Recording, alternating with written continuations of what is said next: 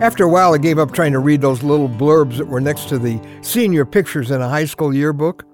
In our school, the, the seniors got to write their own, and, and it was usually in cryptic abbreviations so they could get in as many words as possible. Now, those abbreviations refer to something meaningful to the person who wrote it, some important people, some important memories.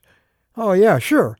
But most of those blurbs are like hopelessly cryptic. I, I guess you had to be there in order to understand what they're writing about, right? But I understood Scott's when I read it. Yep. He was one of the top scholars in our recent graduating class, honored many times over. And at the end of his blurb, he had these words Miss you, Mom. His mother was a teacher at the high school. She died of cancer in his sophomore year. And it added a note of sadness to the joy of graduation to know that Scott's mom wasn't there to see him on his night of high honor. She, with so many others, was taken by that monster we call cancer. You know what?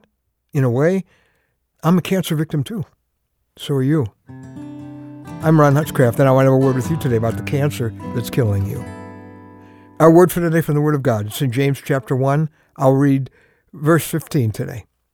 After desire has conceived, it gives birth to sin. And sin, when it is full grown, gives birth to death. See, this is a description of a killer disease, a spiritual disease called sin. And we all have it. Romans 3.23 in the Bible says everyone has sinned and come short of the glory of God. So it's a disease we all have, and frankly, it does work very much like cancer. See, all of our cells are kind of programmed to do a certain job within the body, they sort of answer to central intelligence, and there's a master plan built into our cells, the, the millions of cells in your body. It's built right into the control center in that cell, and that's why some of them know that it's time to rush to a certain spot in your body when you get injured, or they build a wall around an infection so it won't spread. That's their job. But one day, one cell says, forget the master plan, I'm going to do as I please and it no longer takes orders from Central Intelligence, goes off on its own, begins to multiply, and ultimately attacks a vein or a vital organ, and then the young man writes in the yearbook, Miss you, Mom. Inside you and me is this spiritual cancer called sin. It's really made up of that middle letter of the word, I, S-I-N. The master plan is that I live for God and I live for others, but I've chosen to go off on my own, and pretty much like the song says, I'll do it my way. And that's true of me too. That disease kills the people that we cut with our temper.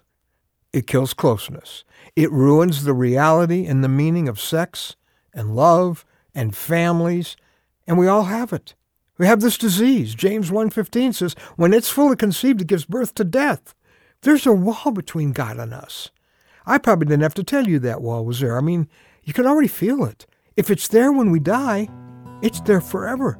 Cancer uncontrolled will kill your body.